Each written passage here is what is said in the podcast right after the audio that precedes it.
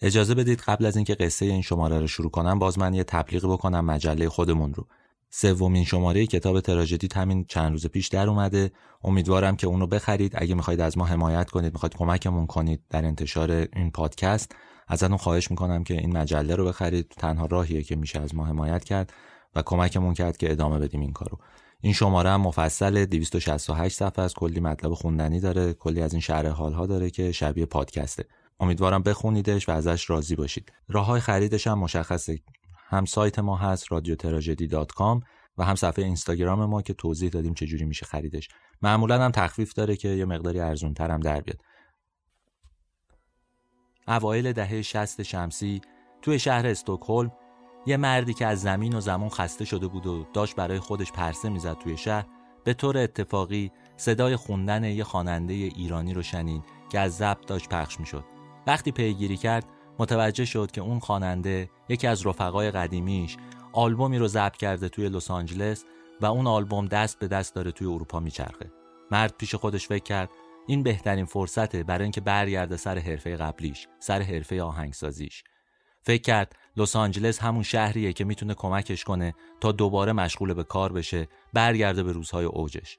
اون روزا خواننده های موسیقی پاپ تک تک داشتن از جاهای مختلف از ایران از اروپا همشون داشتن می‌رفتن لس آنجلس. اونجا قرار بود بشه میادگاه موسیقی پاپ.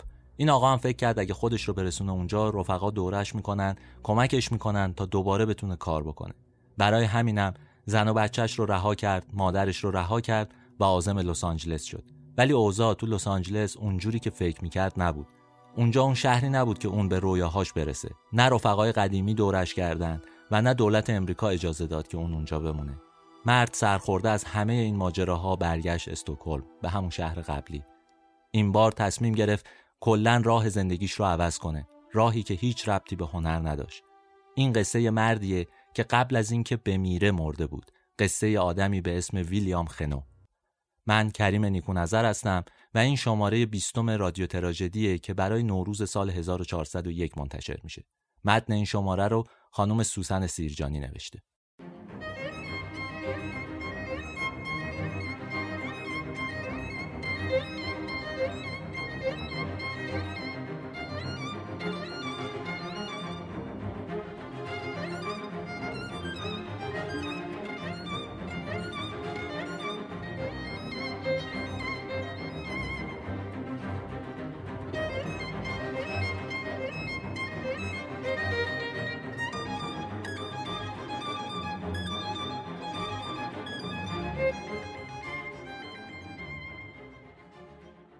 قصه این شماره رو از سال 1325 باید شروع کنیم. همون سالی که ارتش شوروی از ایران خارج میشه. می‌دونید اون زمان شوروی برای مدت 3 4 سال 5 سال ایران رو اشغال کرده بود. مثل همین کاری که با اوکراین الان داره می‌کنه. به بهانه ای وارد ایران شده بود. گفته بودن این موقع ایران نباید دست نازی ها بیفته. اومده بودن نیمی از ایران رو اشغال کرده بودن. ولی خب سرنوشت همه اشغالگرا روشنه دیگه. یه روزی مجبور میشن ناچار میشن که سرزمین های اشغالی رو ترک کنن. همیشه مردمی که توی اون سرزمین ها زندگی می‌کنن پیروزن. فرقی نمی‌کنه کجا باشه افغانستان باشه ایران باشه اوکراین باشه فلسطین باشه. به هر حال سرنوشت همه یکسانه. نکته مهم اینه ویلیام خنو متولد سال 1325 چند ماه بعد از اینکه ارتش شوروی ایران رو ترک می‌کنه به دنیا میاد. ولی قبل از اینکه به دنیا بیاد من یه خورده درباره خانوادهش صحبت بکنم بد نیست. پدر ویلیام اسمش آدونیا بود. و مادرش دیزی. هر دو از خانواده های آشوری ساکن تهران بودند و این دوتا خانواده یعنی خانواده دیزی و آقای آدونیا توی محافل آشوری با هم آشنا شده بودن می‌دونید آشوری ها تعدادشون خیلی کمه توی ایران تقریبا همه هم همدیگه رو می‌شناسن. به خصوص کسایی که مثلا ساکن تهران هستن آشنایی زیادی با همدیگه پیدا می‌کنن. همین محافل خانوادگی بود که باعث شده بود آدونیا و دیزی با هم آشنا بشن با هم ازدواج بکنن. اونها قبل از اینکه ویلیام به دنیا بیاد یه بچه دیگه هم داشتن. یک دختر خانمی به اسم روزا که تو سالهای اشغال ایران به دنیا آمده بود. ولی ویلیام آخرای زمستون سال 1325 یعنی هفت اسفند به دنیا اومد و خانواده فکر کرد که این خیر و برکت براشون داره. به هر حال در فضای جدید کشور به دنیا اومده بود. آدمای خرافاتی همه چی رو به هم ربط میدن دیگه. اونا هم فکر می‌کردن تولد یه فرزند توی این وضعیت نشونه ای از خیر و برکت برای خانواده و برای اطرافیانشون. خانواده خنو از اون خانواده های مذهبی بودن که هر هفته می‌رفتن کلیسا. قاعدتا بچه ها هم با خودشون میبردن و ویلیام از همون کودکی وارد کلیسا شد. ولی نکته مهم اینجا بود که بیشتر از اینکه آداب و رسوم و نمی‌دونم تشریفات و آداب مذهبی رو به جا بیاره توجهش به یه چیز دیگه ای جلب شده بود. نه نقاشی های مذهبی که موسیقی مذهبی بود که توجهش رو جلب کرد. حتی بیشتر از موسیقی اون ساز اون پیانویی که هر بار توی کلیسا نواخته می‌شد توجهش رو جلب می‌کرد. میگن وقتی ویلیام وارد کلیسا می‌شد تمام حواسش پیش پیانو بود و نوازنده پیانو. مدام نگاه می‌کرد که اون چی کار می‌کنه. اونقدر عاشق پیانو شد که بعدها تمام پول تو جیبیش رو می‌رفت و صفحه های موسیقی می‌خرید و تو خونم گوش می‌داد.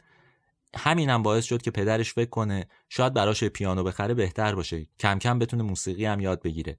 یه روزی آقای آدونیا رفت و یه پیانو برای ویلیام خرید و این بزرگترین هدیه ای بود که تو اون روزها می‌شد به ویلیام داد. شاید اگر آدونیا یه مقدار دیگه زنده میموند می‌تونست ببینه که ویلیام چه نوازنده حرفه‌ای شده تو پیانو. ولی واقعیتش اینه که آقای آدونیا وقتی یک سالش بود از این دنیا رفت. مرگش هم یه اتفاق ناگوار برای خانواده بود. البته هر مرگی قاعدتا برای خانواده اون شخص ناگواره ها ولی برای این خانواده یه خورده سختتر بود چون ویلیام سن زیادی نداشت حدودا 13 14 ساله بود. خواهرش روزا مثلا 16 17 ساله بود و اینها نمی‌تونستن خیلی برن کار بکنن. ولی چاره هم وجود نداشت. ویلیام باید تصمیم می‌گرفت که درس بخونه یا کار بکنه. با وجود همه اینها ویلیام سعی کرد که تحصیلاتش رو حداقل تا مقطع دیپلم تموم بکنه. وقتی میگیم دیپلم دیپلم مثلا دهه سی می‌تونید تصور کنید که چه اهمیتی داره یا اوایل دهه چه.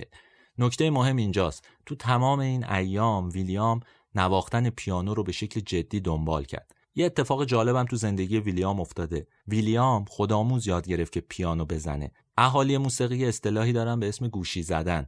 این گوشی زدن یعنی اینکه شما یه ملودی رو میشنوین یه ترک رو میشنوین و بعد اون رو روی ساز خودتون اجرا می‌کنین. نوازنده های خوب معمولا گوش های قوی دارن مغزشون خوب کار می‌کنه خیلی سریع نوت ها رو پیدا می‌کنن و اون رو اجرا می‌کنن. خیلی چیز عجیب و غریبی نیست. نوازنده حرفه‌ای به مرور گوشش عادت می‌کنه نوت ها رو خوب می‌شناسه به محض اینکه میشنوه می‌تونه اون رو اجرا بکنه. آقای ویلیام خنو هر چیزی رو که میشنید اجرا می‌کرد. و این یه اتفاق مهم بود. چون با اینکه چند تا استاد اومدن و چیزهایی بهش یاد دادن ولی بخش عمده ای از نواختن پیانو رو خودش تنهایی یاد گرفت.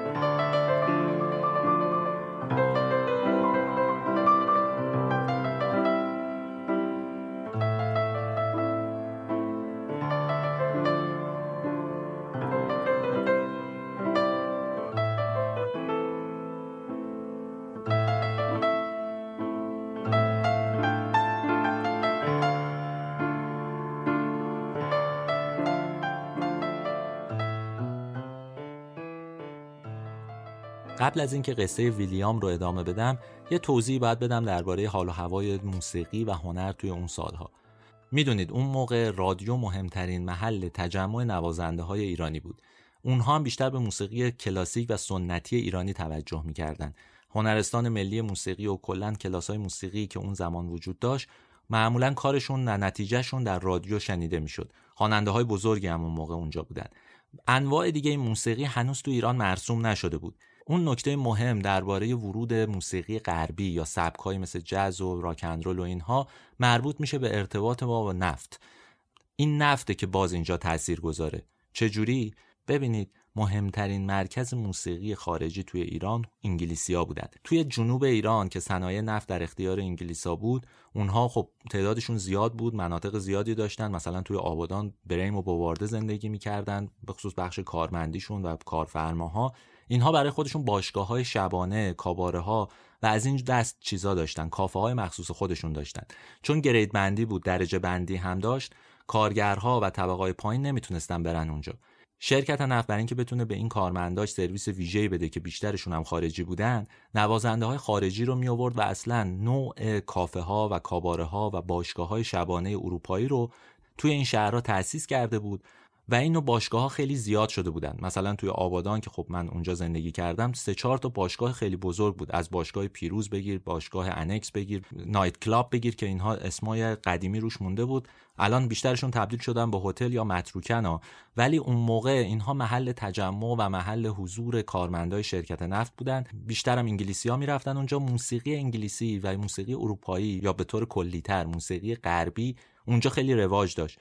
برای همینم توی مغازه های آبادان که می‌رفتید صفحه های خواننده های انگلیسی خیلی زیاد بود گروه های مختلف از بیتلز بگیرید تا گروه های دیگه خیلی زیاد دیده می‌شد الان قدیمی های آبادانی خیلی اطلاعات زیادی دارن درباره موسیقی و درباره گروه های قدیمی به خصوص بیتل عاشق بیتلان آبادانی ها. حالا بعدها مثلا پینک فلوید و اینا هم وارد کار میشن ها. ولی توی اون نسل قبلتر ما درباره یه خورده قبلتر که داریم صحبت می‌کنیم یه گروهی مثل بیتلا خیلی مشهور بودن این نوع از باشگاه ها اول توی جنوب ایران راه اندازی شد پا گرفت جون گرفت و بعدها انگار تهرانی هم ازش استفاده کردند. کم کم این نوع باشگاه هم اومد و در تهران راه اندازی شد با همون نوع از موسیقی.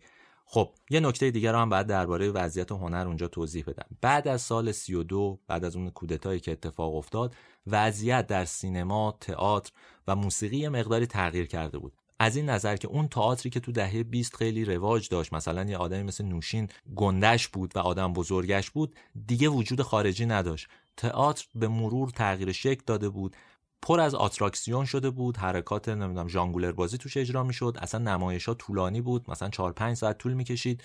بینش آکروبات بازی و هزار جور اتفاق دیگه هم میافتاد. تغییر مسیر تئاتر با خودش یه چیزهای دیگه هم آورده بود. مثلا خواننده ها رو وارد کار تئاتر کرده بود اون وسط و این نمایش ها آواز میخوندن. همینطور سینما. توی سینما هم بعضی از چهره های موسیقی که توی کافه ها و کاباره های جنوب شهر پا گرفته بودن وارد سینما شده بودن و اونجا آواز میخوندن. اینایی که دارم میگم مربوط به اواخر دهه سیه اون موقع طبقات پایین بیشتر کافه رو بودن. همون کافه هایی که الان تو فیلم ها می‌بینید بعضیاشونو. کافه های لالزاری اون موقع خیلی پا گرفته بود. خواننده های کوچه بازاری زیاد توش رواج داشتن. به خصوص خواننده های زن خیلی مشهور بودن توی اون دوران. اتفاق مهم اینه که بعد از دهه چل که در واقع طبقه متوسط ایرانی داره شکل می‌گیره. یعنی ایران داره آروم آروم صنعتی میشه. حالا با هر زور و ضربی که هست توی اون دوران نیازهاشون برطرف نمی‌شد. اون کافه ها و کاباره ها متعلق به یه طبقه پایینتر بود. تأسیس باشگاه ها تو تهران شاید مدیون همین نیاز طبقه متوسط بود. این باشگاه ها آروم آروم از تقریبا میشه گفت سالهای مثلا 42 43 بعد از اون ماجرای انقلاب سفید و انقلاب شاه و مردم و اینها تقریبا رواج پیدا می‌کنه گروه های موسیقی هم کم کم میان اونجا. یه خاطره بگم که شاید بد نباشه بدونید. اون موقع آقای ویگن تازه کارش رو شروع کرده بود. ویگن دردریان. ویگن خودش بود و یه گیتار. هر شب توی کافه ها و کاباره ها اجرا می کرد و مردم خیلی جذب شده بودن چون متفاوت بود. یه افسانه یا یه قصه هم درباره ویگن هست. میگن ویگن تو زمان اشغال ایران توی همدان اجرا می‌کرد. اون گیتارش رو از یه دونه سرباز انگلیسی گرفته بود و با همون گیتار اومده بود در تهران و شروع کرده بود به کار کردن. حالا که داریم درباره اون دوران صحبت می‌کنیم باید بدونید که ویگن نقش مهمی داشت. خیلی ها میگن ویگن در واقع پدر این نوع از موسیقی پاپه ما قبل از اون اون موسیقی پاپ اون معنایی نداشتیم توی ایران. و این ویگنه که با آهنگای خودش با نوع اجراش موسیقی پاپ رو توی ایران به وجود آورد. آهنگ مشهورش هم همون آهنگ محتابه. تقریبا همه نسلای قبلتر نسلای متولد 20 و 30 و 40 عاشق محتاب هستن. بشنویدش.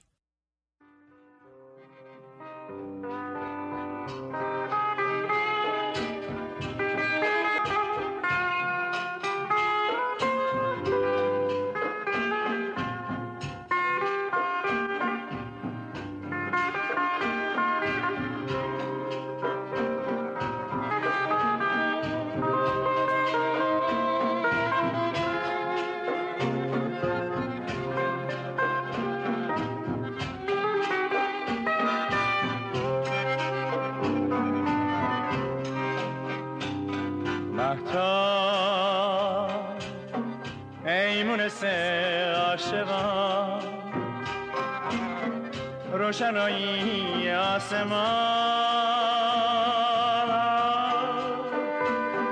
مهتا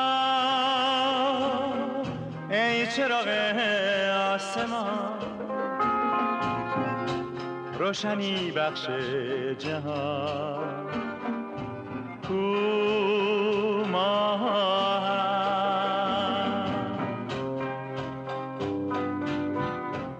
بچه شبها با او در آنجا بودی.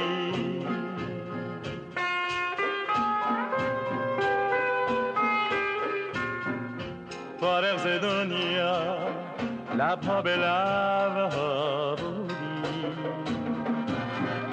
با یک دیگر ما پیش تو تنها مفتون و شیدا. غرق تماشا بودی.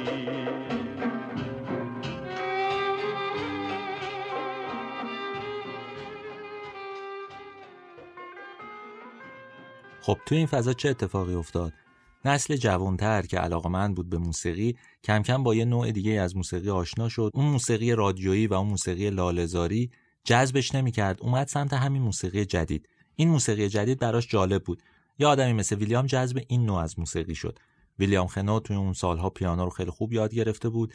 کم کم یه ساز دیگه هم انتخاب کرد گیتار شروع کرد گیتار زدن و بعد چند تا ساز بادی هم یاد گرفت. ولی دو تا ساز تو زندگیش مهم بود پیانو و گیتار.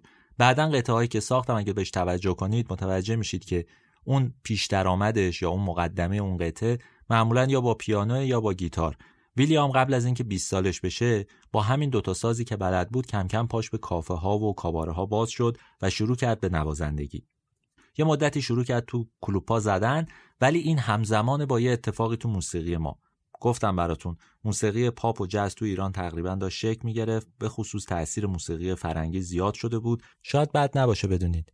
اون زمان توی ایران یه سری گروه موسیقی شکل گرفت که بعدها مثلا توی دهه 80 بهشون لقب beat دادن. در واقع موسیقی beat یه جور پاپ راک بود که سازهای مختلف و سازهای مشخصی توش وجود داشت. گیتار بیس، گیتار الکتریک، کیبورد، درام. دهه چهله که با راه افتادن همین باشگاه های شبانه و شنیده شدن موسیقی اروپایی موسیقی انگلیسی از جنس مثلا بیتل ها توی ایران نقش مهمی بازی می‌کنه. کم کم آدم ها دور هم جمع میشن با همین سازهایی که می‌زنن و گروه های موسیقی تشکیل میدن. از تقریبا میشه گفت از سال 43 44 به بعد شروع میشه تا دهه 50 ادامه پیدا می‌کنه. معمولا هم نوازنده این گروه ها اقلیت ها بودن ارامنه و آشوری ها خیلی توشون زیاد بودن. شاید به دلیل آشناییشون بود با این نوع از موسیقی که از قبلتر یعنی تو فرهنگشون وجود داشت. ولی به هر حال نوازنده های آشوری و ارمنی خیلی زیاد بودن تو این گروه ها گروه های مختلفی هم هستند بلک بود اوجوبه ها بود ربلز بود گلدن رینگ بود واریته 6 و 8 بود. اینها خیلی مشهور بودن خیلی کارشون گرفت و حتی یه زمانی اومدن تو شیرودی دور هم جمع شدن و اجرا کردن. کنار همدیگه یعنی هر کدومشون من اجرا می‌کرد و می‌رفت گروه بعدی میومد ازش یه مستندم ساختن اگر اشتباه نکنم. از دل این گروه ها خواننده ها و نوازنده های زیادی هم بیرون اومدن. مثلا می‌دونید گروه بلک یه آدمی مثل فرهاد مهراد اومد ازش بیرون که اون موقع انگلیسی می‌خوند. وریته 6 و 8 هم که بعدا دربارش بیشتر هم صحبت می‌کنیم خواننده های مثل نلی و داریوش و افشین رو معرفی کرد. به هر حال اینجوری میشه فکر کرد که این گروه های جدید این گروه های نسل بیت که توی ایران شکل گرفتن تو دهه چهل و توی کاباره ها و کافه ها به خصوصی خورده مند بالا و سطح بالاتر اجرا می‌کردن کم کم موسیقی ایرانی رو تغییر دادن و موسیقی پاپ تو ایران رواج پیدا کرد. حالا اینا چه ربطی به ویلیام داره؟ الان براتون توضیح میدم. سال 1347 وقتی که ویلیام خنو فقط 22 سالش بود تصمیم گرفت همراه چهار تا از دوستاش یه گروهی تشکیل بده به اسم کولی ها ویلیام ترانه سرا، آهنگساز، تنظیم کننده و خواننده گروه بود و اون چهار نفر دیگه فقط نوازنده بودن. این گروه تو کلوپ و کافه ها برنامه اجرا می‌کردن. البته اینو هم بگم خیلی سخت بود اجرا تو کلوپ و کافه ها ازشون سفته می‌گرفتن خیلی سخت می‌گرفتن بهشون برای مثلا یه اجرای 4 5 روزه ده روزه. اما با این همه تنها راهی بود که اینا می‌تونستن کار بکنن. ویلیام تو همون دوره است که تصمیم گرفت دو تا اثری که بیشتر از بقیه شناخته شده بود و مورد توجه قرار گرفته بود رو بره ضبط کنه روی صفحه 45 دور. برای این کار رفتش سراغ برادران چمنارا صاحبای صفحه فروشی بتوون هنوزم خانواده چمنارا تو کار موسیقی هستند هم فروشگاه بتوون رو دارن هم کافه بتوون. می‌تونید برید سر بزنید بهشون. اون زمان برادران چمنارا یه شرکت تولید موسیقی داشتن به اسم آهنگ روز. خیلی از خواننده ها و نوازنده ها برای ضبط کاراشون می‌رفتن سراغ اونا. صفحه گرامافون هم می‌دونید دو رو داشت دیگه. یک آهنگ رو یه طرف ضبط می‌کردن یا آهنگ و طرف دیگه. دو تا آهنگ مشهور گروه کولی ها که ویلیام ساخته بود به اسم دختر بلا و رشته گوهر سال 47 روی صفحه ضبط شد. بین اون همه صفحه که گروه های بیت منتشر می‌کردن خواننده های مختلف منتشر می‌کردن وارد بازار شد. بازار بسیار پرهیاهو که کلی آدم توش کار می‌کردن و البته مخاطب زیادی هم داشت. دختر بلا اولین ترانه رسمی با آهنگسازی و صدای ویلیام خنو بود. نکته همینجا سا ویلیام خنو خودش خواننده اون قطعه بود. گوش بدید به این قطعه. شب شبا دختری تنها توی خیابون میگشت و میرم قد بلندش موی کمندش قلب و دلم رو دوستید و بادش هرچه دویدم بهش نرسیدم. هر کجا رفتم اونو ندیدم. هر که رو دیدم ازش پرسیدم. جز جواب نه چیزی نشیدم. از همه چیزا از این دخترها هرچه کوشیدم خیلی ندیدم. اون شب خوابیدم اونو خواب دیدم شدم کبوتر سویش پریدم. دست که پیش بردم اونو بگیرم با صدای دنگی از جام پریدم. هرچه دویدم بهش نرسیدم. هر کجا رفتم اونو ندیدم. هر که رو دیدم ازش پرسیدم. جز جواب نه چیزی نشنیدم. از همه چیزا از این دخترها هرچه کوشیدم خیلی ندیدم.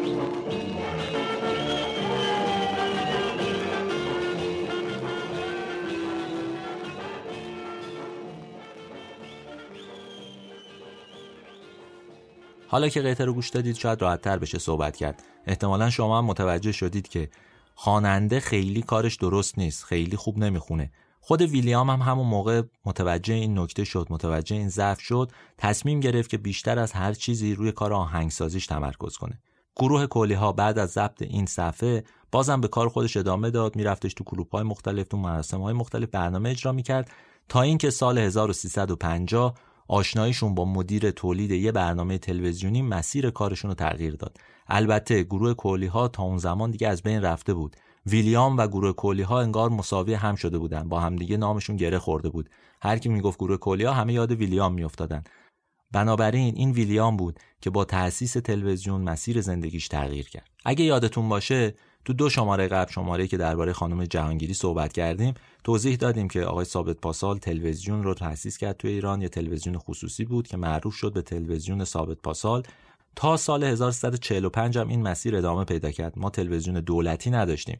سال 1345 بود که بالاخره حکومت تصمیم گرفت تلویزیون تأسیس بکنه.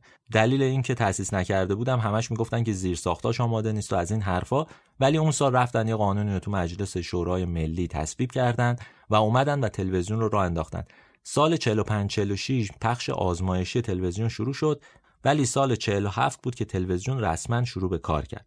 حکومت رفتش تلویزیون ثابت پاسال رو هم خرید و حالا دو تا شبکه تلویزیونی وجود داشت. یک و دو که اونا برنامه تولید می‌کردن و البته سختم بود. این تلویزیون ها تازه تأسیس شده بودن. می‌دونید این هیولاس تلویزیون این جارو برقی هر چی جلوش بذاری مصرف می‌کنه. هی باید براش برنامه تولید بکنی. شاید اتفاق مهم این بود. تلویزیون که راه افتاد یه جوری مخاطبش رو طبقه متوسط در نظر گرفته بود و خب پدیده های نوع اون زمان که مخصوص طبقه متوسط هم بود علاقه نشون می‌داد.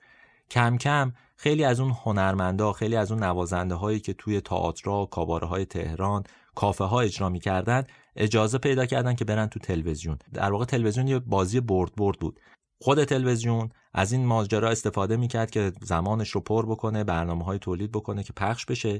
برای خواننده ها و نوازنده ها و مثلا بازیگرها هم این مزیت رو داشت که مشهور بشن و بتونن کارشون رو ادامه بدن. حوزه موسیقی پاپ پر از خواننده و نوازنده درجه یک بود که هنوز اونقدر شناخته شده نبودند. دلیلش هم این بود گفتم کاباره ها و کافه ها و باشگاه ها و کلاب ها توی تهران بودن. خیلی از شهرهای دیگه داشتن مثلا شمال و جنوب مثلا آبادان یا نمی‌دونم رامسر و اینها می‌رفتن اجرا کنن و. ولی خب خیلی از شهرهای دیگه هنوز محروم بودن از این مزیت. همین باعث شد که تلویزیون تصمیم بگیره یه شوهای موسیقی تولید بکنه. بعضی از اونها خیلی مشهورن. تو سالهای مختلف اسمای مختلفی هم داشتن. مثلا شهر ما بود زنگوله ها بود شیش و هشت بود چشمک بود میخک نقره‌ای رنگارنگ البته رنگارنگ خیلی مشهوره. همه اینها برنامه بودن که تلویزیون توی اون سالها میساخت. روش کارم اینجوری بود که هر کدوم از این برنامه ها رو به یه آهنگساز مشهور میسپردن تا برای تلویزیون و اون برنامه آهنگسازی کنه چهره های جوون رو هم خودش بیاره و وارد کار بکنه و اونجا ازشون استفاده کنه.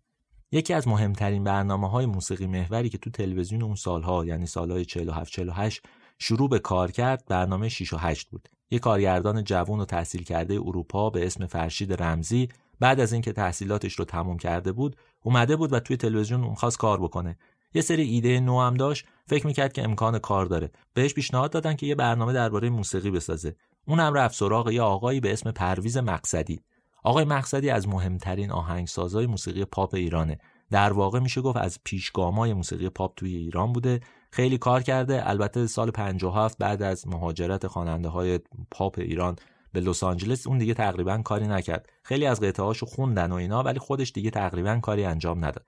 بگذریم. توی اون زمان اینجوری کار می‌کردن که یه گروه از جوانای مستعد و دور هم جمع می‌کردن. آهنگساز براشون آهنگ میساخت. اونها به صورت تکی یا گروهی برای تلویزیون اجرا می‌کردن کنار اینجور برنامه ها یعنی این گروه های موسیقی جوون که اجرا می‌کردن معمولا یه خواننده یه نوازنده مشهوری دعوت می‌شد تا هم به اعتبار برنامه اضافه بشه هم مخاطب جلب بشه دیگه. نمی‌شد با اون گروه های جوون فقط مخاطب و جلب کرد. همینجوری بود که خواننده های مهم اون زمان مثلا هایده و محستی و وین و عارف و اینها وارد برنامه های تلویزیونی می شدن. گروهی که پرویز مقصدی برای اولین دوره برنامه 6 و 8ش دور هم جمع کرد شامل یه تعدادی از خواننده های جوون اون موقع بود. داریوش بود، افشین بود، کیوان بود، نلی بود. اینها یعنی این گروه از خواننده ها و نوازنده ها یکی از مشهورترین گروه های بیت ایرانی رو تأسیس کردند که بعدها مشهور شدن به وریته 6 و 8 اونها تو سالهای مختلف برنامه اجرا می‌کردن اولش با تلویزیون بود ولی بعدها دیگه اومدن و مستقل شدن و کارهای دیگه کردن. حالا به اونم می‌رسیم. ولی دو تا آهنگ خیلی مشهور داشتن که برای همین برنامه ساخته شده بود. یکیش این بود. چه خوب آدم همیشه. دومیش هم تنگ غروبه داریوش. این دوتا رو برای این برنامه تولید کردن.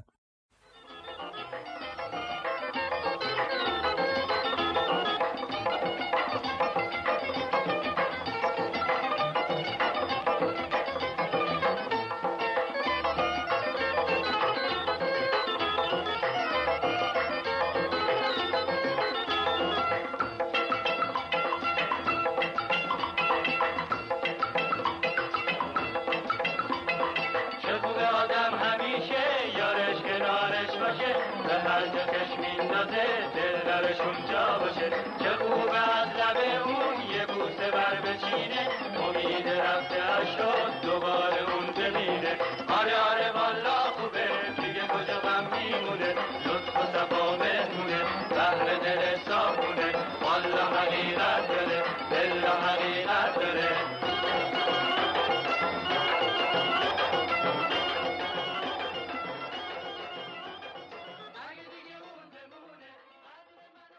مهمترین بحران برای گروه های موسیقی توی ایران مثل کار سیاسته کار جمعی کردنه. همه خیلی زود از هم منشعب میشن و انشعاب درست می‌کنن میرن سراغ کار خودشون. گروه وریته 6 و 8 هم خیلی زود دچار این بحران شد. اعضای گروه از همدیگه جدا شدن هر کدوم رفتن و جدا جدا برای خودشون کار کردن مستقل شدن از همدیگه.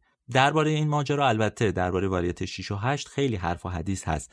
یکی از اون چیزهایی که میگن اینه که بین داریوش اقبالی و فرشید رمزی که کارگردان برنامه بود اختلاف پیش اومد و این اختلاف به مطبوعات کشیده شد. همینم باعث شد که اعضای گروه قطع همکاری کنن با تلویزیون و خودشون برن شروع کنن کار کردن.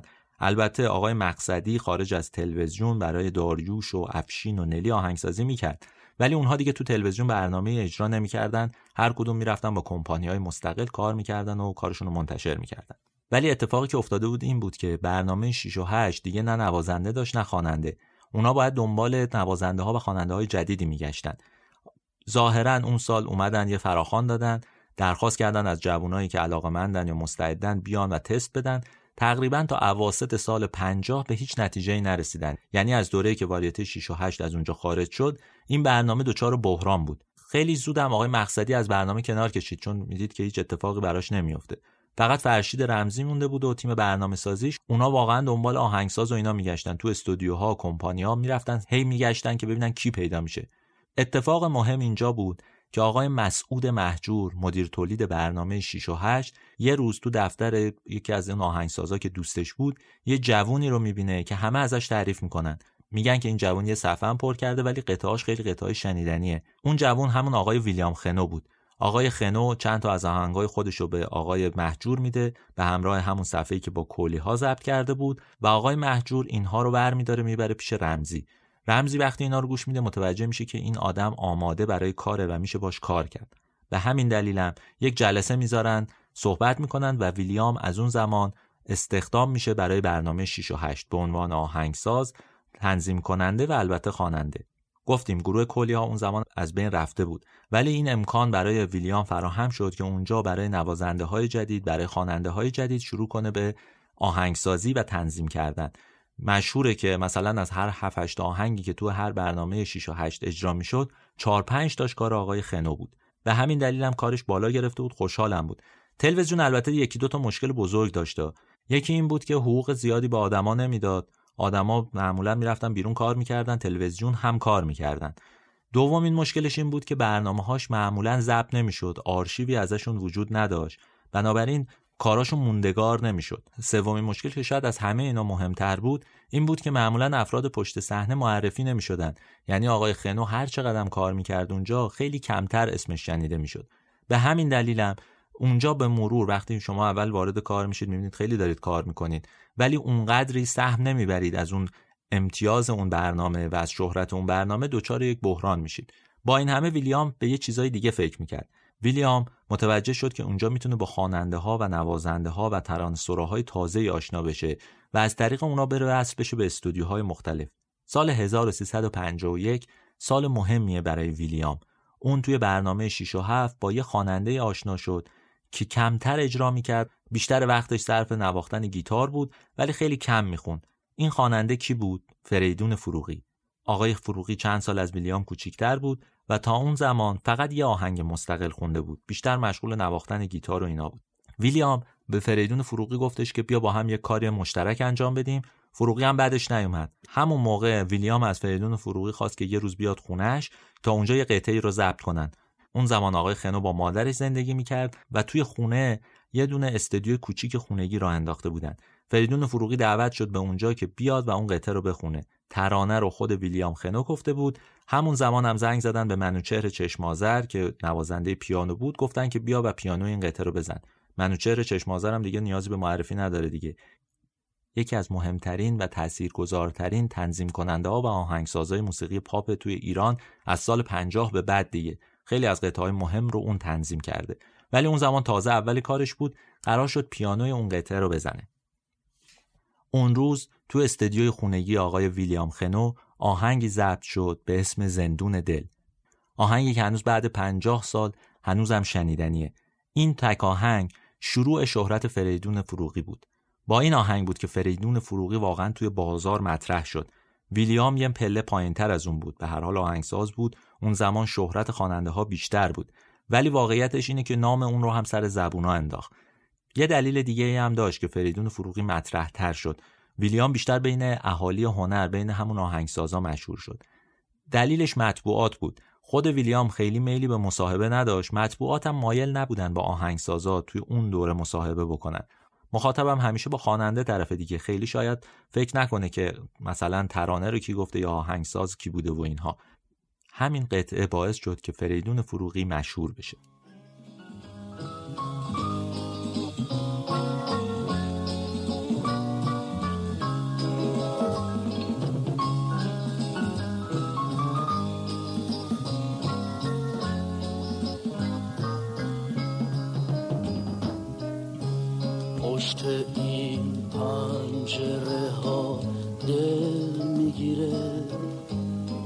غم و قصه دل تو می‌دونی.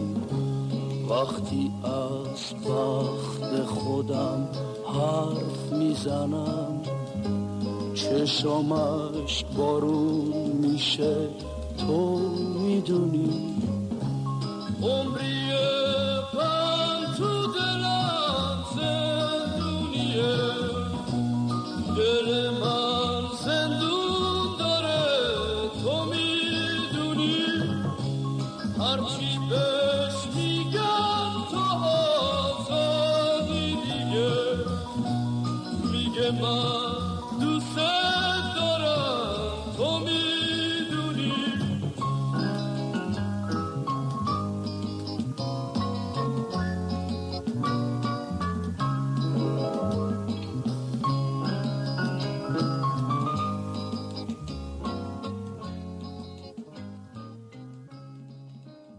آهنگ زندون دل رو شرکت ترانه که مالکش وارتان آوانسیان بود ضبط و پخش کرد. خیلی هم آلبوم گرفت، فروش بالایی داشت، استقبال از صدای نو و اون نوع از آهنگسازی توجه همه رو جلب کرد. همه اینها باعث شد که ویلیام بره و یه قطعه دیگه بنویسه تا فریدون فروغی اونو بخونه. این بار رفتش سراغ یه ترانه سرای مشهور به اسم آرش سزاوار، ازش یه ترانه گرفت که مشهور به غم تنهایی. این بار رفتن سراغ یکی از دوستای آقای آوانسیان که مالک استریو دیسکو بود آقای علی جامپور قرار شد که غم تنهایی رو اونجا ضبط کنند. آقای جامپور درباره ضبط این موسیقی گفته که یادم هست شبی که قرار بود موزیک غم تنهایی را ضبط کنیم مصادف شده بود با درگذشت یکی از دوستان ویلیام و او نیامد. تماس گرفتیم. خواست که وقت ضبط را عوض کنیم و چون امکانش نبود بالاخره خودم به گورستان ارامنه رفتم و با اصرار او را از سر خاک به ضبط آوردم. ویلیام همیشه شاد و صمیمی آن شب در تمام راه با بغز برایم از آن دوست جوانش حرف زد. وقتی به استودیو رسیدیم اگر اشتباه نکنم استودیو الکوردوپس توی خیابان عباس آباد گروه نوازنده ها ناراحت شده در حال رفتن بودند. چون حدود دو ساعت منتظر مانده بودند. اما ویلیام با اینکه حال روحی خوشی نداشت آنچنان با آنها شوخی و صحبت کرد که همگی روی صندلی هایشان نشستند و کار ضبط شد. نکته مهم اینه که قطعه غم تنهایی هم به اندازه زندون دل مورد توجه قرار گرفت فروش کرد و شهرت فریدون فروغی رو بیشتر از قبل کرد. ویلیام هم به همون نسبت رشد کرد تبدیل شد به یه آهنگسازی که خب دو تا کار مهم داشته کار متفاوت داشته و اسمش رو سر زبون ها انداخت. خود آقای فروغی هم همیشه درباره این دوتا کار صحبت کرده. خیلی اهل مصاحبه نبود فریدون فروغی ولی درباره این دوتا کار همیشه مثبت بود و همیشه از خنو و کارش تعریف می‌کرد. مثلا توی یکی از آخرین مصاحبهاش گفته که تا وقتی های زندون دل و غم تنهایی را نخوانده بودم هیچ کس من را نمیشناخت. ماجراش واقعا همینه. این دوتا آهنگ واقعا کمک کرده بود بهش.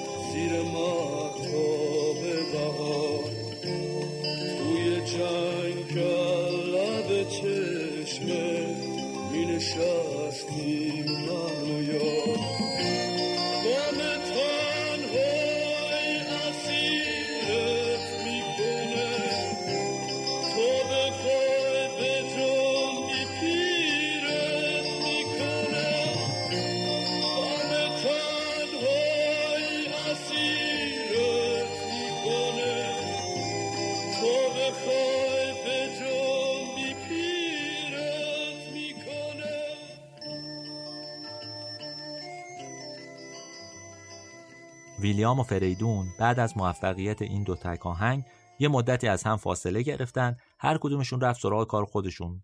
قراردادهای جدا بستن و شروع کردن به کار کردن.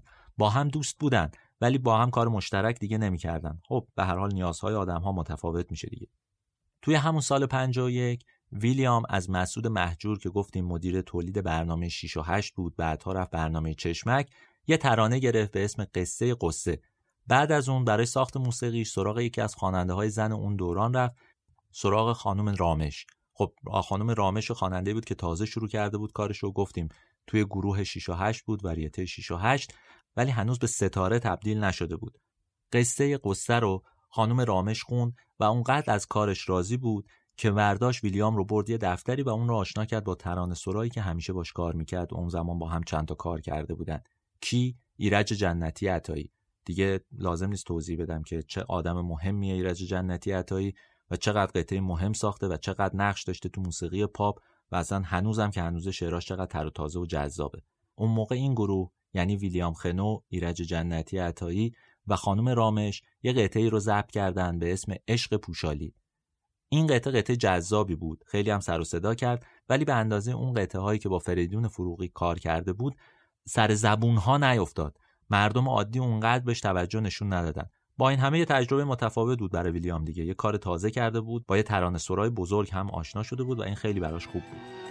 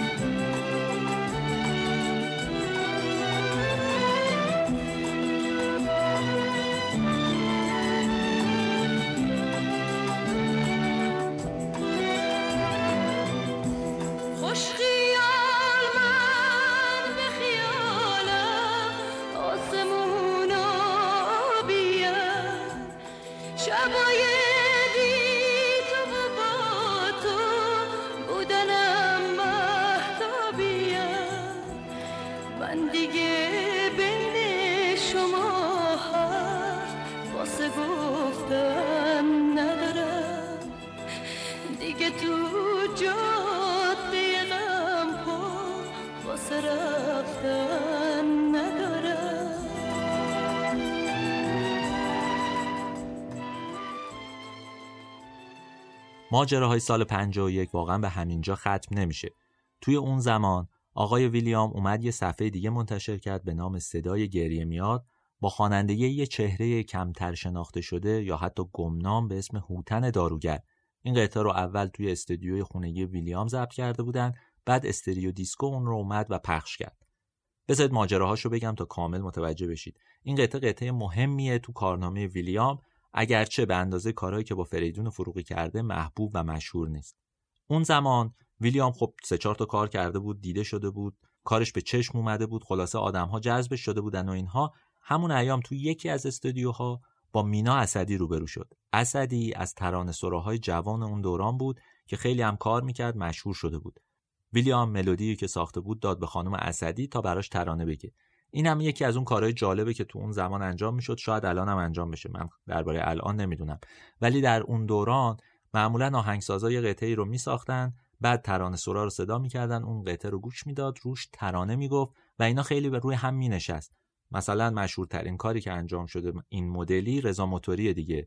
اسفندیار منفردزاده اون قطعه رو ساخت. بعد شهیار قنبری رو صدا کرد. اومدن کنار هم. اون ترانه رو گفت و بعد فرهاد اومد و اونو خوند.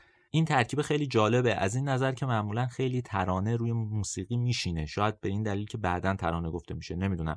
ولی اون زمان یکی از اون کارهایی بود که خیلی رواج داشت. بین آهنگسازا و ترانه سراها خیلی چیز مرسومی بود. مینا اسدی وقتی موسیقی آقای خنو رو شنید توی یه شب برفی ترانه ای رو گفت که گفتیم اسمش صدای گریه میاد بود. اما اصرار داشت که یه صدای گمنام و گرم اونو بخونه.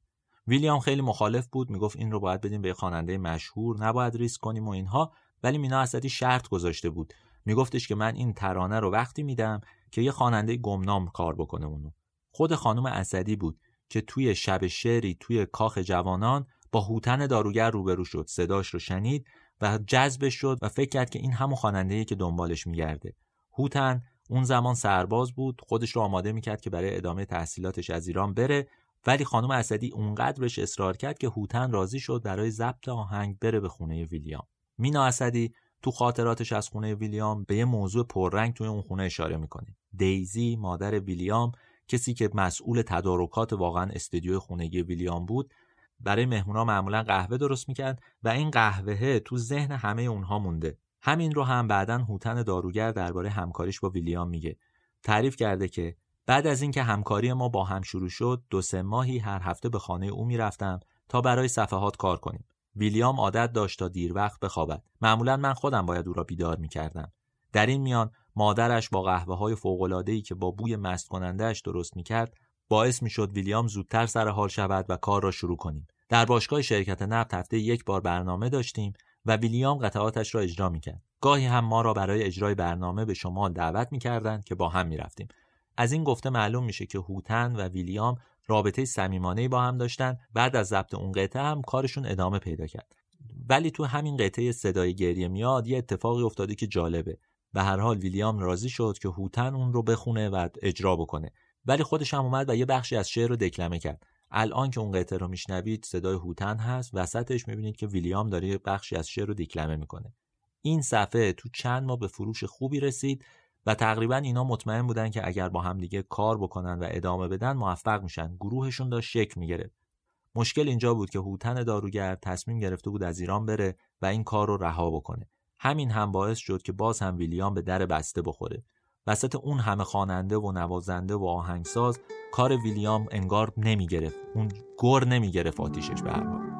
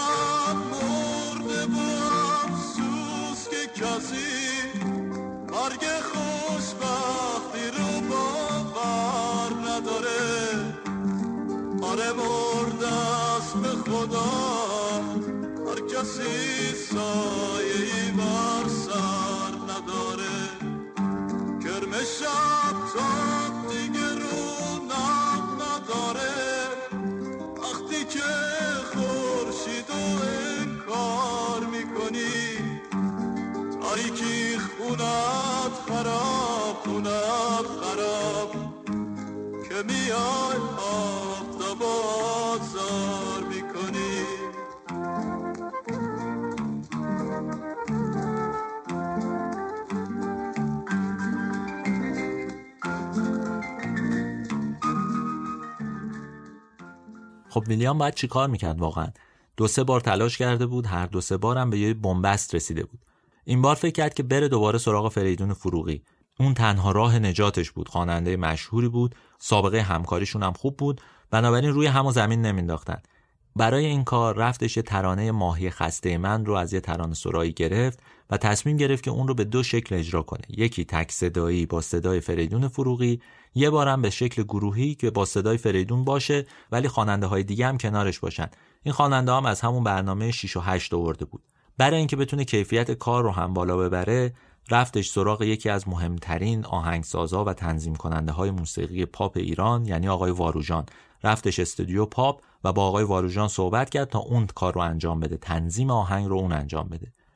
در نهایت ماهی خسته من با صدای فریدون فروغی ضبط شد و پخش شد. ولی اون چنانی که باید و شاید گل نکرد. اصلا معلوم نبود آقای ویلیام باید چیکار کنه تا دوباره برگرده به اوج. واروجان بهش پیشنهاد داد که این آهنگ رو بدم به گوگوش تا اونو بخونه. گوگوش هم اونو خون ولی ظاهرا این آهنگ گوگوش هم اونقدری در زمان خودش مورد توجه قرار نگرفت. چشای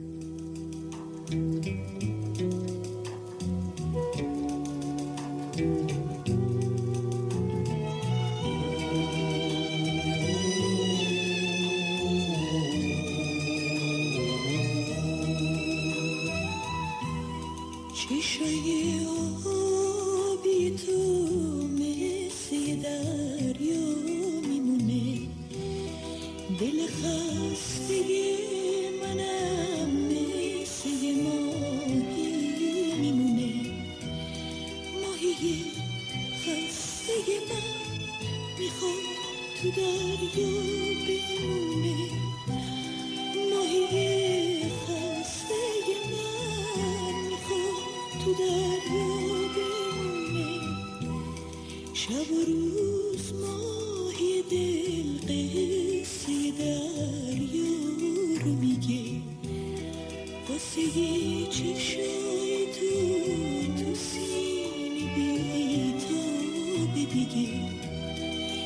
haydi hasta gelen bize tutar göbeğim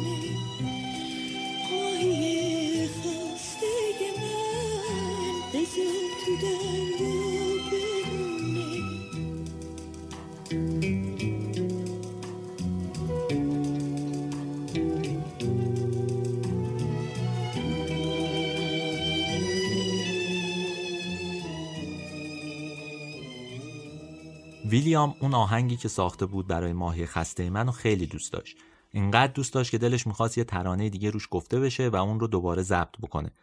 دنبال آدم های مختلف گشت ولی مهمترین آدمی که پیدا کرد که ستاره ترانه بود توی اون زمان شهیار قنبری بود. مهمترین ترانه سرای واقعا سالهای چهل و پنجاه تا امروز ماست. ترانه هاش همچنان پر از کلمه و پر از واجه های درخشانه. شنیدنیه به هر حال. به خصوص در دوران اوجش که از اواخر دهه 40 تا دهه 50 فوقالعاده کار کرده دیگه. اصلا نیازی واقعا به هیچ گونه توضیحی نداره. هنوزم فوقالعاده از شهیار قنبری. توی اون سالها که در اوج بود آقای ویلیام سراغش رفت. تابستون سال 53 رفت سراغ شهریار قنبری موسیقی خودش رو بهش داد ترانه قبلی رو هم بهش داد و ازش خواست که کمک کنه تا این قطعه شکل بگیره. شهریار قنبری به جای ماهی خسته من اومد همیشه قایب من رو گذاشت و ترانه همیشه قایب رو با همون ملودی قبل از اول سرود در واقع ترانه رو دوباره گفت و بعد با مشورت واروژان و ویلیام تصمیم گرفتن که خواننده رو هم عوض کنن. یعنی نه خواننده فریدون فروغی باشه نه گوگوش. اونا این بار سراغ داریوش رفتن.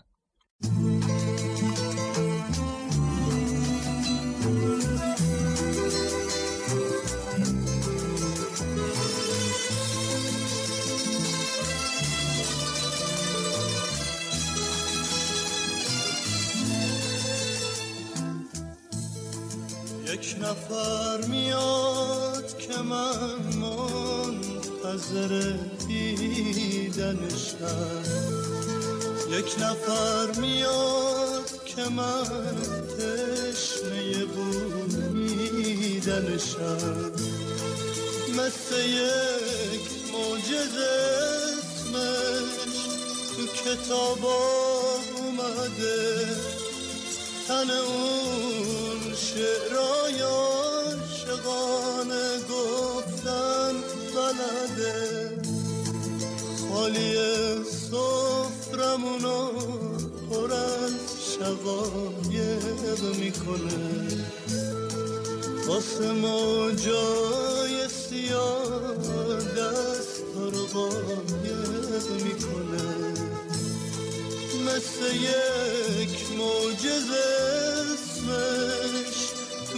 تو اومده تن اون شعرای عاشقانه گفتن بلده.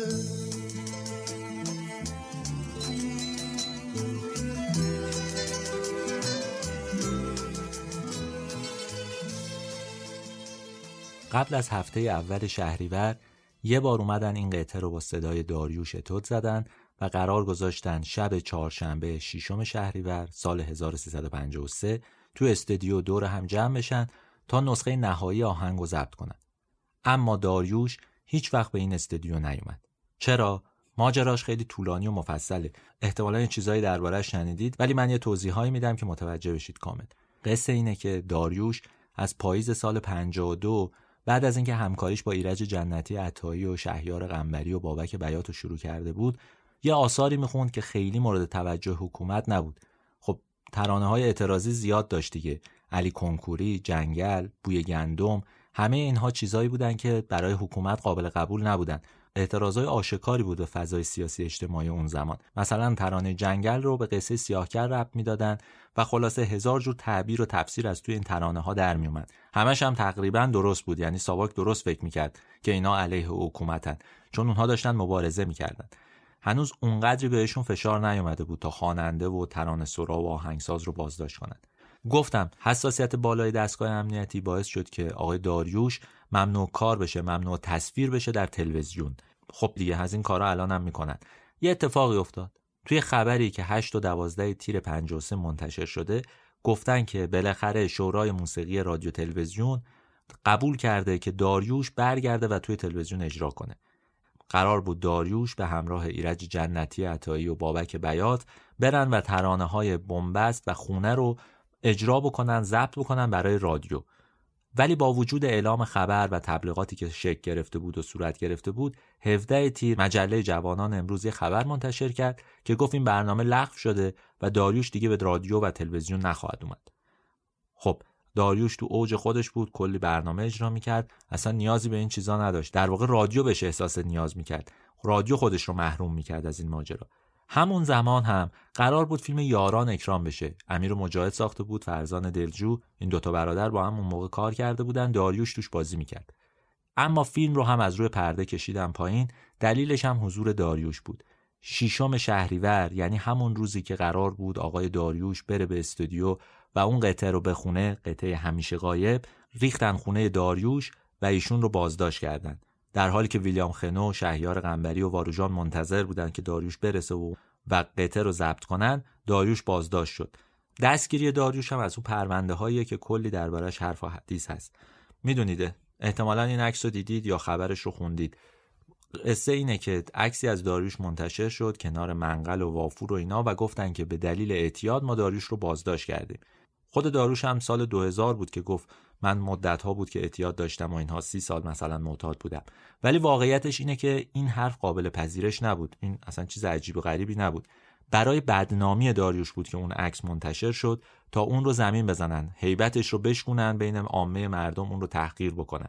قصه اصلی ربط داشت به خوندن ترانه ها و اجراهایی که می‌کرد. داریوش خواننده عادی نبود. همون جور که شهیار قنبری و ایرج جنتی عطایی ترانه سراهای عادی نبودند همون جور که اسفندیار منفردزاده آهنگساز عادی نبود. همه اینها هم بازداشت شدند چند روز بعد به ترتیب اینا رو بازداشت کردند ولی برگردیم سر همون شب. اون شب همه هرچی تماس می‌گرفتن خونه داریوش تلفن جواب داده نمی‌شد. همه پشیمون شدن رفتن خونه هاشون نکته مهم اینه که بعد شهیار قنبری هم بازداشت شد ایرج جنتی عطایی هم بازداشت شد اسفندیار منفردزاده هم بازداشت شد. اینا که دیگه معتاد نبودن. ولی ماجرا این بود که ساواک با همدستی همکارای مطبوعاتیش موفق شد که این عکس رو منتشر کنه. اون یه جوری قصه رو جلوه بده که انگار اعتیاد دلیلش بوده. بعد از اینکه این خواننده و ترانه سرا و نوازنده ها و اینا به زندان افتادن تصمیم گرفتن اصلا کلا سیستم رو عوض کنن سیستم پخش رو عوض کنن. تا اون موقع نیازی نبود که برای ضبط قطعه و پخش قطعه برن مجوز بگیرن. ولی اون زمان قرار شد که یه شورایی تشکیل بشه. قطعه ها رو بررسی بکنه. بعد از اینکه ضبط هم شد اون قطعه ها رو گوش بدن تا نظر نهایی رو بدن. در واقع سانسور موسیقی پاپ از اون زمان شروع شد. حالا همزمان با اینا داشته اتفاقی میافتاد. شب ششم بهمن 53 که جشن پیروزی انقلاب شاه و مردم یا همون انقلاب سفید کذاییه به اجبار نهادهای امنیتی قرار شد داریوش بیاد و تو تلویزیون یه برنامه ای رو اجرا بکنه. یه جوری این انگار اظهار ندامت این خواننده بود. شعر این قطعه رو که به اسم رسول رستاخیز بود ایرج جنتی عطایی گفته بود قرار بود داریوشون رو بخونه. همه چی هم آماده بود همه چی رو چیده بودن تا داریوش برگرده دوباره به کار و بگن که خب ترک کرده یه جوری هم توبه کرده از اون کار سیاسیش دست کشیده. ولی نکته جالبش اینجاست. داریوش موقع اجرای این قطعه مدام سکوت می‌کرد سرش رو تکون می‌داد به نشونه تأسف و یه جوری بازی می‌کرد انگار که انگار مجبور بوده و تحت فشار داره اون قطعه رو می‌خونه. این رو فقط بیننده ها نفهمیدن. این رو فقط مطبوعاتی ها نفهمیدن. این رو مبارزای سیاسی نفهمیدن. خود ساواک هم فهمید. به همین دلیل هم اونو چند ماه دیگه ممنوع کار کرد و اجازه نداد که اونا کار بکنن. حالا برگردیم دوباره به قصه اصلیمون. وقتی داریوش از این ماجرا حذف شد فردا صبحش هم شهریار قنبری بازداشت شد. دیگه حالا آقای خنو باید یه فکری به حال قطعش می‌کرد. اون یه مدتی فکر کرد فکر کرد ببینه چیکار می‌تونه بکنه تا اینکه تصمیم گرفتش که قطعه رو ببره و به فریدون فروغی بده. دوباره برگشت سراغ فریدون فروغی تا اون خواننده این قطعه بشه. ولی برای اینکه این کار انجام بده نیاز داشت که رضایت شهریار قنبری رو بگیره. منتظر مون شهریار قنبری بیرون بیاد اوکی بده ماجرای فریدون فروغی رو و این قطعه با صدای فریدون فروغی ضبط شد. ولی اون قطعه که داریوش خون به شکل غیر رسمی اون اتوده هنوز هم هست یعنی بعدا پخش شد و خیلی ها شنیدنش. این قطعه پس با دو صدا وجود داره. یکی فریدون فروغی یکی داریوش.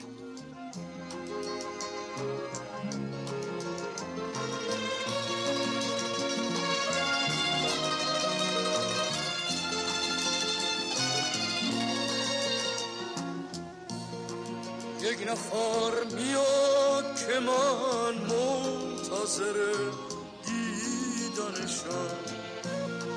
یک نفر میاد که من تشنه بودیدنشم. مثل یک موجز اسمش تو کتاب اومده. تن اون شعرهای عاشقانه بلده خالی صفرمونو پر از شقایب می‌کنه.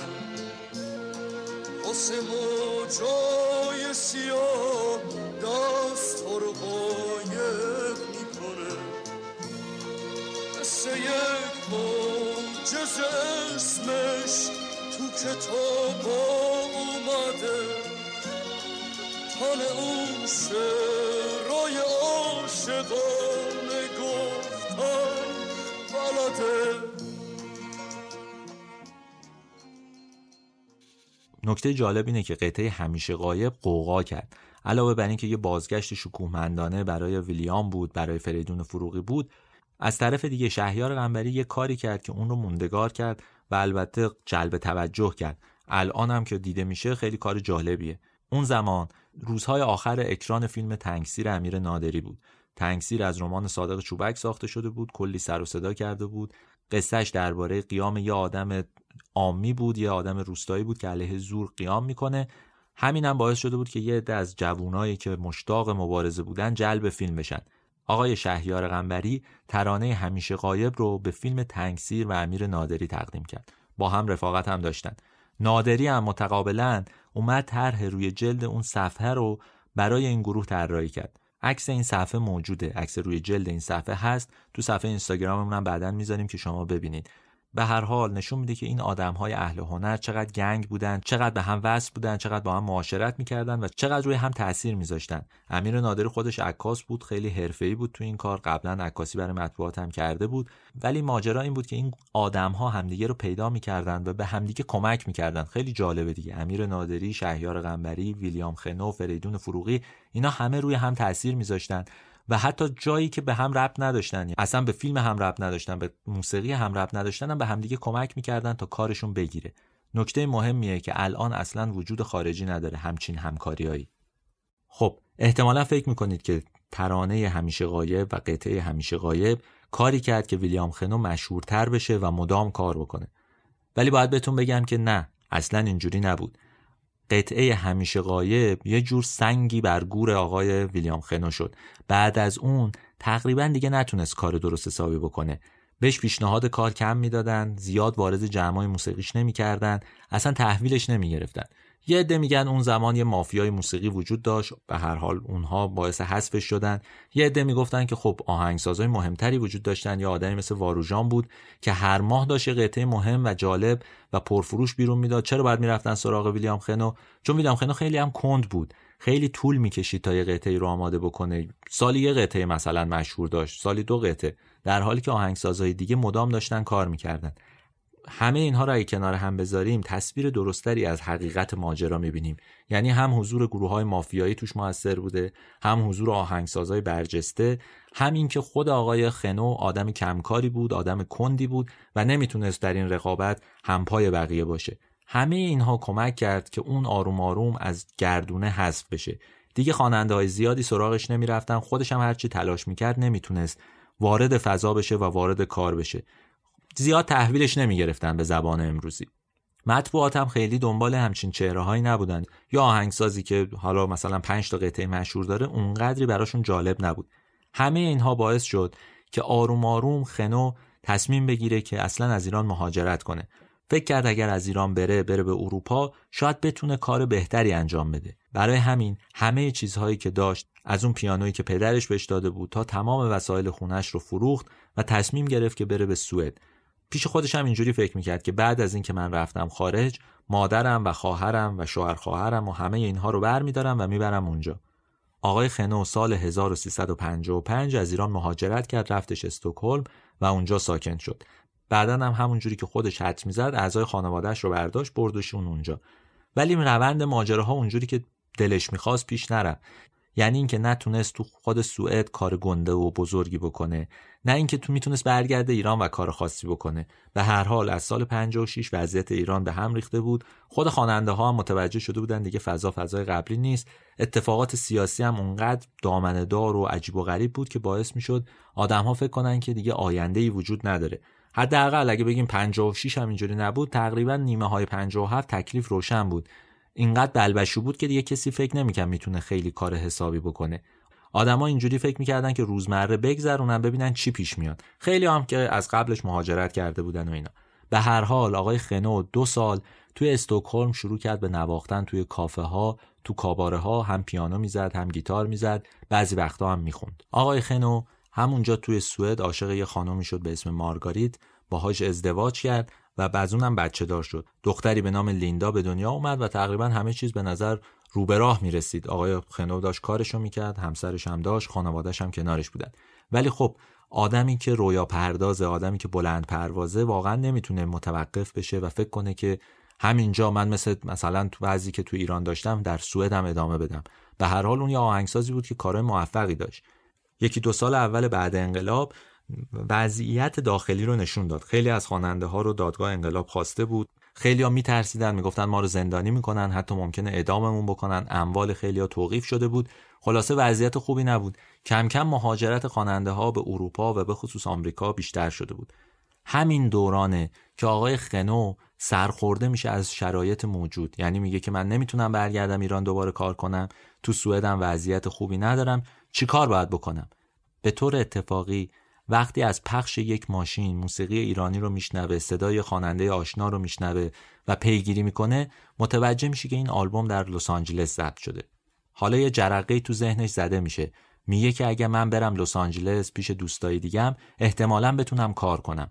لس آنجلس میشه اون جایی که اون می‌تونه آرزوهاش رو برآورده کنه.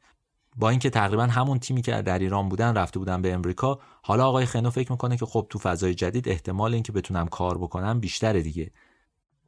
تصمیم می‌گیره که از استکهلم مهاجرت کنه بره به امریکا بره به لس آنجلس و اونجا زندگی بکنه و کارش رو شروع بکنه. مارگریت مخالفت می‌کنه با این کار و میگه که اگه می‌خوای از سوئد بری من همراهت نمیام. همین باعث میشه که اون از همسرش جدا بشه. ویلیام خنو همسرش رو ترک می‌کنه با اینکه یه بچه 4 5 ساله داره اونا رو می‌ذاره از مادرش خدافزی می‌کنه با خواهرش خدافزی می‌کنه و عازم آمریکا میشه. توی آمریکا ولی اوضاع یه جور دیگه است. با اینکه اون فکر می‌کرد الان وارد بشه مثلا باشگاه های اونجا کلاب های اونجا استودیوهای اونجا تحویلش می‌گیرن متوجه میشه که نه بابا اصلا این خبران نیست. داریم درباره چه سالهایی صحبت می‌کنیم؟ 1360 1361 مهاجرت خواننده های پاپ به اونجا زیاد شده ایرانی های زیادی وارد اونجا شدن. اقامت گرفتن دارن زندگی می‌کنن ولی دو سه تا حادثه هست که همه چیز رو به هم ریخته.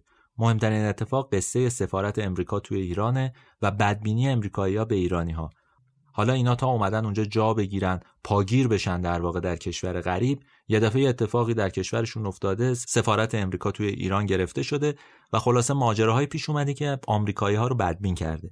کنار این خود شکگیری یه صنعت تازه با صداهای جدید با خواننده های جدید با افراد جدید هم کار سختیه. به هر حال بازاری به اون معنا وجود نداره دیگه. می‌دونید مشهوره که دو تا خواننده توی اون سالها خیلی کارشون گرفته بود. مارتیک و شهرام شبپره. اول مارتیک وارد میشه بعد شهرام شبپره. اونا هم نه به این دلیل که مثلا آلبوم می‌دادن یا قطعه ضبط می‌کردن. اونها خواننده محافل و مهمونی ها بودن. عروسی ها می‌رفتن میخوندن. به خاطر اینکه اون خانواده های ایرانی اومده بودن اینجا داشتن زندگیشون رو از سر می‌گرفتن اینا وارد اون بازار اینجور کارها شده بودن.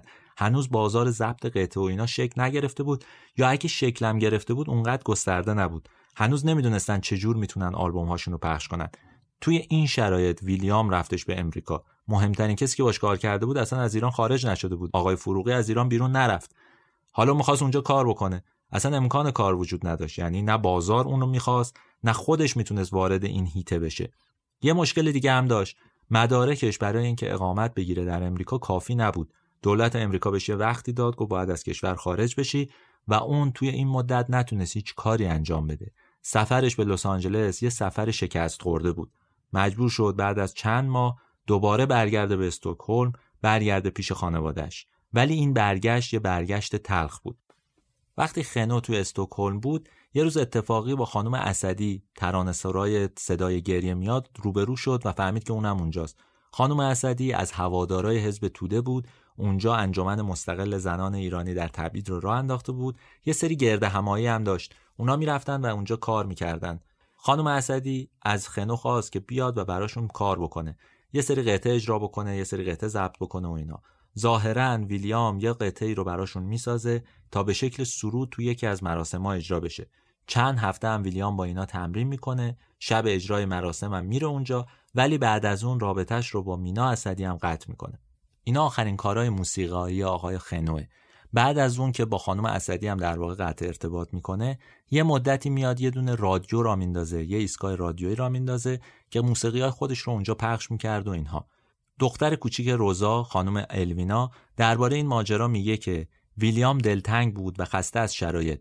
با کمک چند تا از آشناها و دوستانش در استکهلم تونست یه مدتی یه ایستگاه رادیویی را اندازی کنه و مدتی آهنگهایی که میساخت رو کنار برنامه های دیگه توی این رادیو پخش کنه. اما این کارم نمی‌گیره. خیلی زود این ایستگاه رادیویی تعطیل میشه. فشار روحی زیادی بهش میاد. می‌فهمه که دیگه موسیقی رو نمی‌تونه ادامه بده. تصمیم می‌گیره مسیر زندگیش رو عوض کنه. چیکار می‌کنه؟ این بار میره سراغ یه حرفه خلاف. تصمیم می‌گیره اصلا حرفش رو عوض کنه. اوایل دهه 90 میلادی که میشه هفتاد شمسی وارد کار تجارت طلا و سنگ از افریقا به اروپا و آمریکا و جاهای دیگه میشه. خب هیچ شباهتی این کارش به کار قبلیش نداره. ولی اون فکر می‌کرد که می‌تونه پولدار بشه حداقل مشکلات مالیش که ده سالی بود گریبانشو گرفته بود رو برطرف بکنه. برای همین کم کم پاش وا میشه به گروه های مافیایی قاچاق طلا و سنگ از افریقا تا بتونه یه مقدار پول بیشتری به دست بیاره. واقعا هم دیگه چیزی برای از دست دادن نداشت. اون تمام حرفش رو باخته بود خانوادهش رو باخته بود مادرش رو از دست داد در استکهلم و دیگه زندگی مثل قبل نبود. خیلی تحت فشار بود. درباره این بخش از زندگیش دو روایت وجود داره. یه روایت پاستوریزه یه روایت تقریبا نزدیک به حقیقت. روایت پاستوریزه میگه که آقای خنو تصمیم می‌گیره که یه بار دیگه برگرده به امریکا. این بار برای اینکه بتونه دوباره تو موسیقی کار بکنه خودش هم پول داشته ظاهرا بره قطعه هایی رو ضبط بکنه. اما برای ورود به امریکا مشکل داشته مجوز قانونی نداشته تصمیم می‌گیره که قاچاقی بره. اولش میره هندوراس تا از اونجا عازم مکزیک بشه و بعد بره به امریکا. ظاهرا توی هندوراس چند تا جوون می‌بینن که یه گردنبند طلا انداخته گردنش دورش می‌کنن که اون گردنبند ازش بگیرن با اونا درگیر میشه و اونا چاقوش می‌زنن و اون میمیره. این روایت روایت پاستوریزه است. یه روایت خوب درباره زندگی آقای خنوه. یه روایتی که میگه اون آرزو به دل موند و دنبال رویاش رفت و به خاطر همین رویاش هم جونش از دست داد. ولی یه روایت دیگه وجود داره که این روایت به کلی متفاوته. ماجرا اینه که خنو برای اینکه بتونه پولهایی رو که توی همین تجارت طلا و سنگ و اینها خرج کرده بود و برگردونه آزم آفریقا میشه. کدوم کشور آفریقایی معلوم نیست. ولی ظاهرا آزم آفریقا میشه تا بتونه پولاشو نقد بکنه اونجا گروه های مافیایی سرشو می‌برن. همونجا کشته میشه. واقعیتش اینه که خبر مرگ ویلیام خنو مدتها بعد به خانوادهش می‌رسه. اصلا دلیلی نداشت که خانوادهش مطلع بشن. مادرش که فوت شده بود همسرش که جدا شده بود یه خواهر داشت که اونم مدتها بعد متوجه مرگش میشه. درباره محل دفنش هم حتی هیچ کسی چی نمی‌دونه.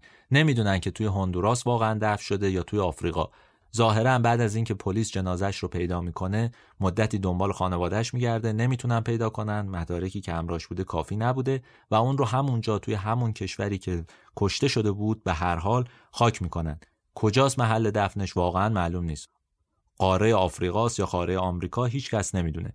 ولی به هر حال ویلیام خنو جونش رو خیلی عجیب از دست میده خیلی راحت از دست میده. به شکل باور نکردنی از دست میده.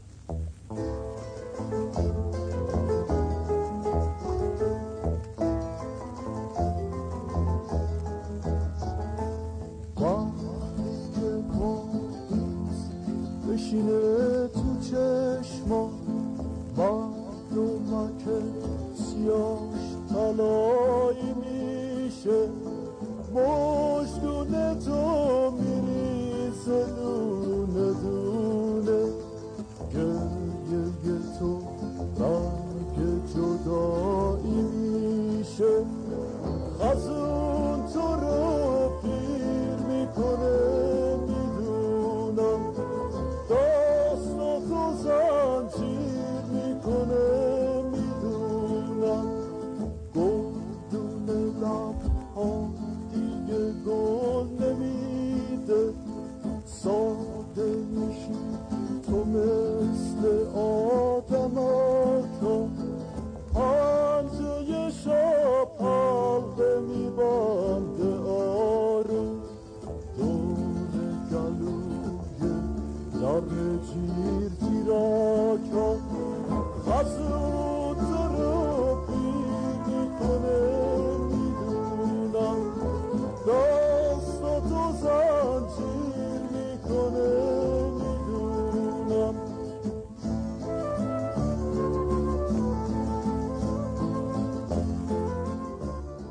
می‌دونید ویلیام خنو قبل از اینکه توی افریقا یا توی امریکا از دنیا بره برای خیلی ها مرده بود. خیلی ها اونو حذف کرده بودن. اصلا حذف شدنش از توی ایران شروع شده بود. لس آنجلس که هیچی. توی همین ایران بود که ویلیام خنو از بین رفت از بین همه رفت از خاطره ها رفت. الان هم همین جوره الان هم هر کسی که زندون دل غم تنهایی همیشه غایب رو میشنوه اسم ویلیام خنو به ذهنش نمیاد. حتی به اشتباه تو خیلی از منابع اسم ترانه سرای زندون دل رو یه ترانه سرای دیگه میگن. ویلیام خنو بین آهنگسازای مشهور دهه 50 حذف شده. خیلی ها اون رو چهره تاثیرگذاری تو موسیقی ما نمی‌دونن. خیلی ها اون رو ترد کردن فراموشش کردن. هنوزم وقتی اون قطعه های قدیمیش خونده میشه خواننده های جدید میرن سراغش کسی یاد ویلیام خنو نمیافته. واقعیت همینه واقعا. ویلیام خنو تو دهه 50 وقتی که هنوز 25 6 ساله بود 30 سالش بود از بین ما رفت از یاد ما رفت. ویلیام خنو توی افریقا یا تو هندوراس از دنیا نرفت. ویلیام خنو تو همین ایران فراموش شد. این قصه زندگی ویلیام خنو بود. قصه آدمی که سعی کرد مشهور بشه ولی خیلی زود فراموش شد.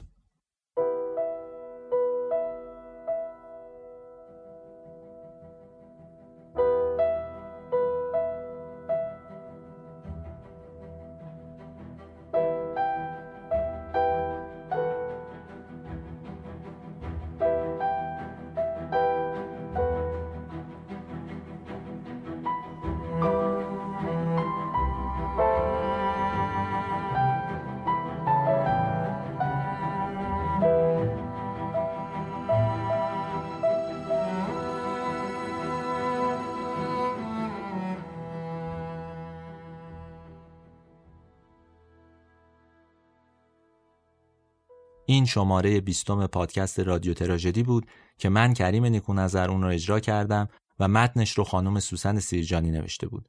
اگه دوست داشتید برای ما پیغامی بذارید نکته ای رو به ما بگید نقدی بکنید یه سر بزنید به سایت ما رادیو یا به Castbox یا به اینستاگرام ما. ما حتما پیامهای شما رو می‌خونیم. مجله ما هم یادتون نره. اگه اونو بخرید به ما کمک کردید.